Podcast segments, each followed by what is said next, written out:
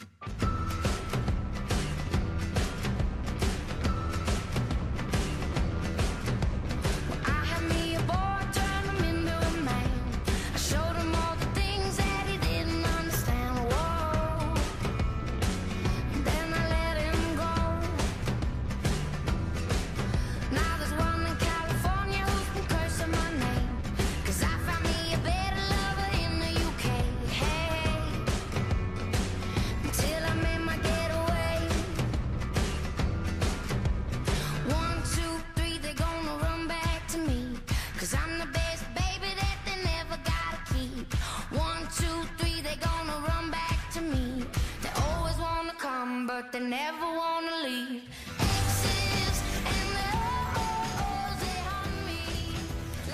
All right. Hey, fam. It is Phoenix Calida, and this is the Swapcast. Thank you for hanging out with me. I uh, just wanted to do some updates about what is going on as far as sex worker news, sex worker rights, and all that jazz. Um, da da. so, I just have two articles I want to go over real quick here. I don't have a ton of time, but I think that these are important to discuss just to keep folks informed about what's happening. So, um, this first one is off of The Stranger. Mm-hmm. And it says on Wednesday, the King City Council will vote on a motion that, in theory, is designed to stop human trafficking. The motion, if it passes, will require the county to develop a curriculum on how to instruct taxi, Uber, and Lyft drivers on how to spot potential sex and human trafficking victims.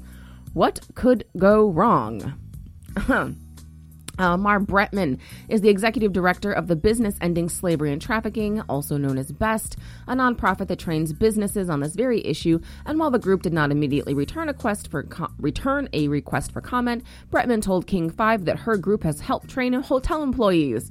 Oh, the ones that just pick out people who look suspicious based on their own personal biases? Right. Mm-hmm. Um, which, and you know, and if folks don't know why I say that, there's been tons of instances of people who uh, report what they think is human trafficking, and it's actually just people who are not performing the way that the person who is accusing them of being trafficked or being a trafficker perceives they should be behaving, right? So, you know, there's been a ton of Twitter threads. I'm sure there's been um, written pieces about this, like one of the quote unquote signs that a woman is being trafficked is things like sitting alone in a hotel bar um, flirting with multiple men, um, not being overly friendly uh, with hotel staff or bar staff, uh, asking for lots of towels, you know, things like that. And it's like, so really what you're saying is that a woman who's not uh, with a man, like perceived as a husband, right? Or a woman who doesn't socially interact the way you want her to by being as, um, socially polite as you expect a woman to be, or a woman who's a little bit too independent, uh, or a woman who appears to be promiscuous, which of course promiscuous only means they fuck more than you do. Um, you know, a, a woman who's not performing femininity properly is suddenly at risk of being accused of being a trafficked victim. When it comes to interracial couples or interracial families, there's been cases where um, those folks have had police called on them because people assume right? There's no reason that, uh, you know, a black adult would be with a white minor or with a white woman, right? That it has to be some nefarious uh, sort of shit, which is, you know, how we got the Mann Act, right? And so a lot of the things that result in people being accused of either being trafficked or being a trafficker are based on personal um, biases held by the person who's calling the police, right? And that's just a huge part of how it goes. Anyways, back to this article. Um, so there's a quote here from Kate. Uh, it says Adamo. I thought it was duh. I thought it started with a D, but here it says Kate Adamo. All right. Uh, Kate says human trafficking certainly exists, but as for many people, uh, as for how many people are being trafficked, there is very little data on this, either nationally or locally. Uh, says Kate, who is a community organizer and partner with Reframe Health and Justice, who works with sex worker outreach.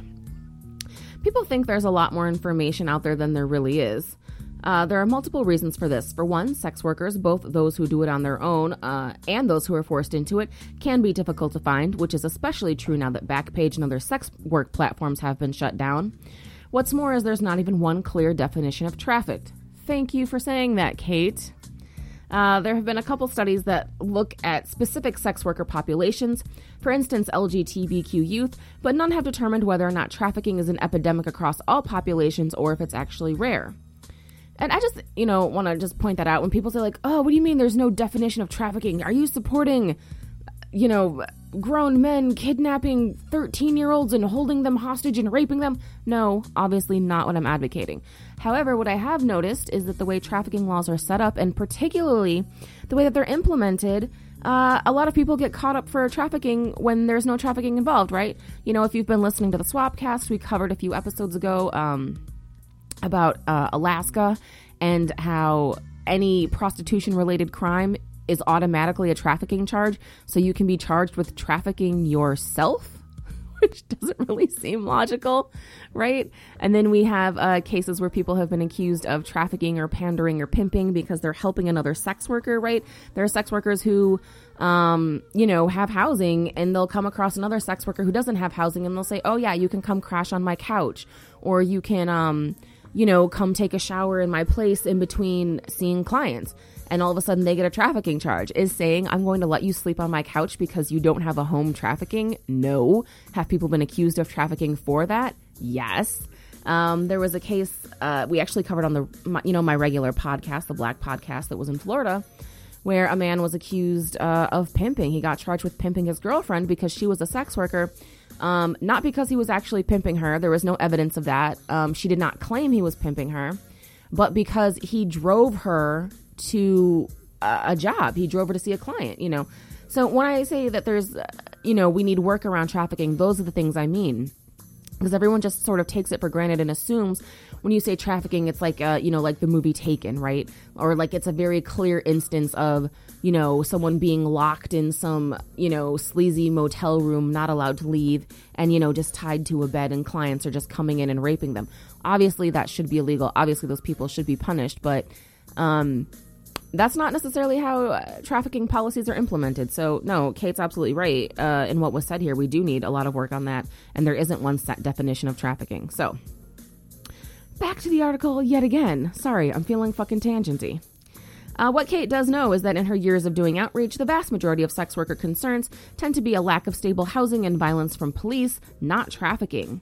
And yet, you wouldn't know this from much of the rhetoric surrounding the issue in groups like BEST and others that have increasingly targeted businesses thought to be hubs of trafficking like taxis, hotels, and airlines. While this seems like a noble effort, it doesn't always go as planned. As Elizabeth Nolan Brown, possibly the best reporter on the sex work beat today, um, you know, I didn't write that. That was actually an article, but I'm not going to disagree. Like, um, Elizabeth's work is quite amazing. Um, so she reported at Reason that there have been multiple cases in which employees trained to spot victims have targeted the wrong people.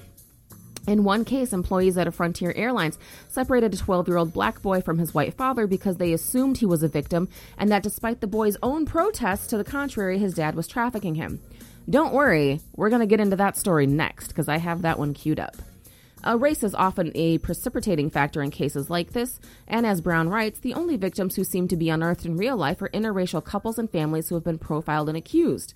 Which now, if y'all don't remember, um, was it like I think a couple months ago, Liz Cheney um, was writing about how she stopped someone from being trafficked because she assumed that um, a white couple that had adopted a non-white child were trafficking her, and so she went and saw them I believe, in an airport and like uh, informed authorities and all this and that, and then went on Twitter bragging about, um, I saved this child from being trafficked, and authorities were like, yeah, it was just an interracial family.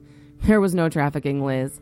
But you know, this is what happens when you have this fucking pearl clutching, uh, pearl clutching panic, uh, you know, rhetoric going around. You know. Uh, while there is some logic to the idea that Lyft drivers would encounter victims more than, say, archaeologists, Adamo says there is no reason to put the burden of identifying these people on the drivers. What it may do instead is alienate their passengers, whether they're sex workers or not. It's incredibly othering, she says. If one of the issues is that sex workers are stigmatized, that they feel isolated, then asking random people to profile them and possibly call the cops is the worst possible idea. I don't disagree. And speaking of uh, Lyft and Uber and all that, do y'all remember um, a few months ago some white woman like insisted she was almost trafficked because she got into the wrong Uber? Like, do y'all remember that?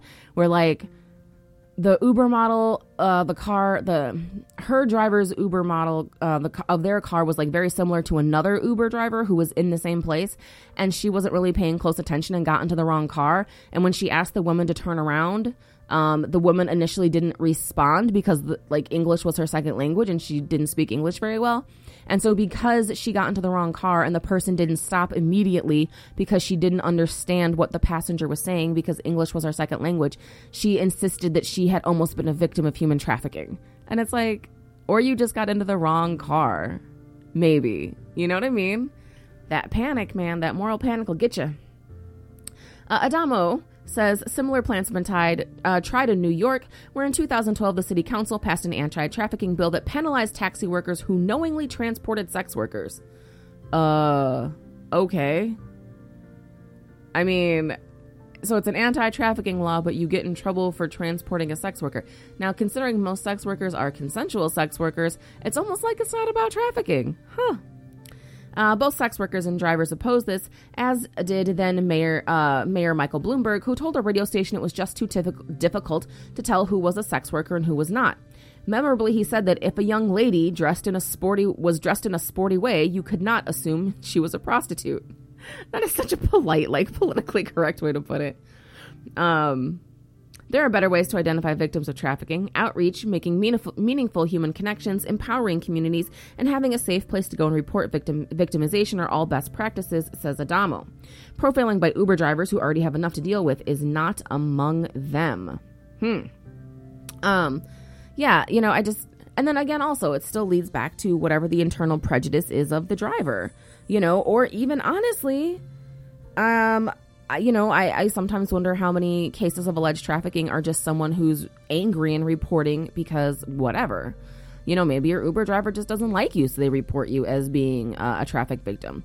You know, or if you are a consensual sex worker and all of a sudden now you have police, but you don't actually have a pimp, what do you do? Oh, you go to jail and you get arrested. Amazing. Wonderful plan. But that's because the plan is not actually to help sex workers or honestly to help traffic people. The goal, as always, is to end demand, which means ending the sex work industry by any means necessary. And there is no such thing as too much collateral damage in this fight for the prohibitionist movement. So, unfortunately, that's where that is. Um, I was actually about to log off, being like, "Oh, I'm, I've been on for almost 15 minutes," but I did say I had another story because I did queue up the one um, about this airline, right? So this happened in North Carolina. A 55 year old widower from, widower from North Carolina said crew members on his Frontier Airlines flight accused him of trafficking a 12 year old boy sitting next to him. That boy was actually his adopted African American son, according to a federal lawsuit that was filed in August. Oh, excuse me. Hillsborough resident uh, Peter Del, Del Vecchia sued Frontier and five employees, whom he said barricaded his son in the back row after lobbing false accusations of sex trafficking at him. That has to be terrifying for this child. Uh, as a group, the crew had no basis on which to suggest Peter was engaging in human trafficking or unlawful sexual activities, other than their shared belief that Peter, a white adult man, should not be traveling in the company of AD, just the initials, a black male child, says the complaint. Neither the employees, which include flight attendants and the pilot, nor the child were identified in court documents. Frontier asked uh, to toss some of Del Vecchia's claims in a motion last week, saying the airline didn't deny him services based on discrimination because it uh, fulfilled a contractual obligation to transport Del Vecchia and his son from Raleigh, North Carolina to Las Vegas, Nevada. Crew members were also merely acting on training to recognize potential human trafficking victims when they removed the child from Del Vecchia's presence. See, See, this is what happens. These programs don't work. Uh, in this case, the flight attendants observed a certain behavior between Peter and AD that led them to question Peter's relationship with AD and to suspect human trafficking and abuse. Frontier does not comment on pending litigation, a spokesperson told the McClatchy News Group on Thursday. Delvecchia and his son were traveling to Death Valley, Death Valley National Park during a break from school in March 2019 when he fell asleep on the plane, according to the complaint. He says he was abruptly awakened when the flight attendant struck him violently on the head, causing a concussion. Damn. The flight attendant then accused Delvecchi of trafficking his son before taking the child against his will to the last row of plane and seating another male attendant between him and the aisle, according to court documents. AD asked repeatedly to be allowed to turn, return to the seat by his father, but Doe number one and Does number two through four would not allow AD to leave the seat in which Doe number one had placed him. Davecchia said the flight attendants ultimately falsely imprisoned his son for several hours and that the pilot reportedly sanctioned those actions. They refused to believe Peter and AD were father and son, being told, uh, despite being told so by both Peter and AD. One crew member also allegedly touched AD inappropriately during this time. Oh my god. Delvecchia said law enforcement was at the gate when they arrived. One flight attendant uh, could uh, one flight attendant could be heard saying that as he was deploying that the FBI, the FBI was waiting for your ass, according to the complaint.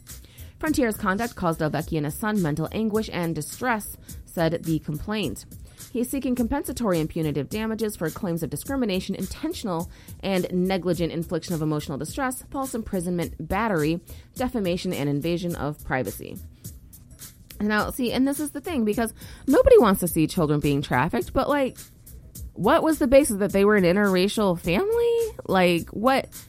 I- I'm gonna need to know like specific details of what they were doing that made it appear that it was more than what it was, you know. And unfortunately, this um these trafficking trainings seem to be more like, you know, uh, make assumptions and presume guilt first, ask questions later, get police involved as soon as possible, and of course, you know we know police love to have the uh, shoot everybody first, ask questions later mentality, so they're not going to de-escalate anything. But yeah, it's just a mess all around. So I kind of have an issue with these trainings and that they keep bringing them to more and more and more companies. It was bad enough when it was hotels, but now taxis and lifts and Ubers and airlines. Man, I can't go anywhere. All right. Uh, that is all I have for the Swapcast. Thank you for hanging out with me. I know I need to log off because my voice is like starting to get kind of. Uh, I can hear it. I can hear like a what is that? My vocal fry. I can hear it. It's just coming out because I'm tired. I need to go to bed. All right. Um, y'all, please stay as safe as you can. Thank you for listening to the Swapcast. We will be back with new episodes soon. Be well. Bye. One, two, three, they gonna run back to me. Cause I'm the baby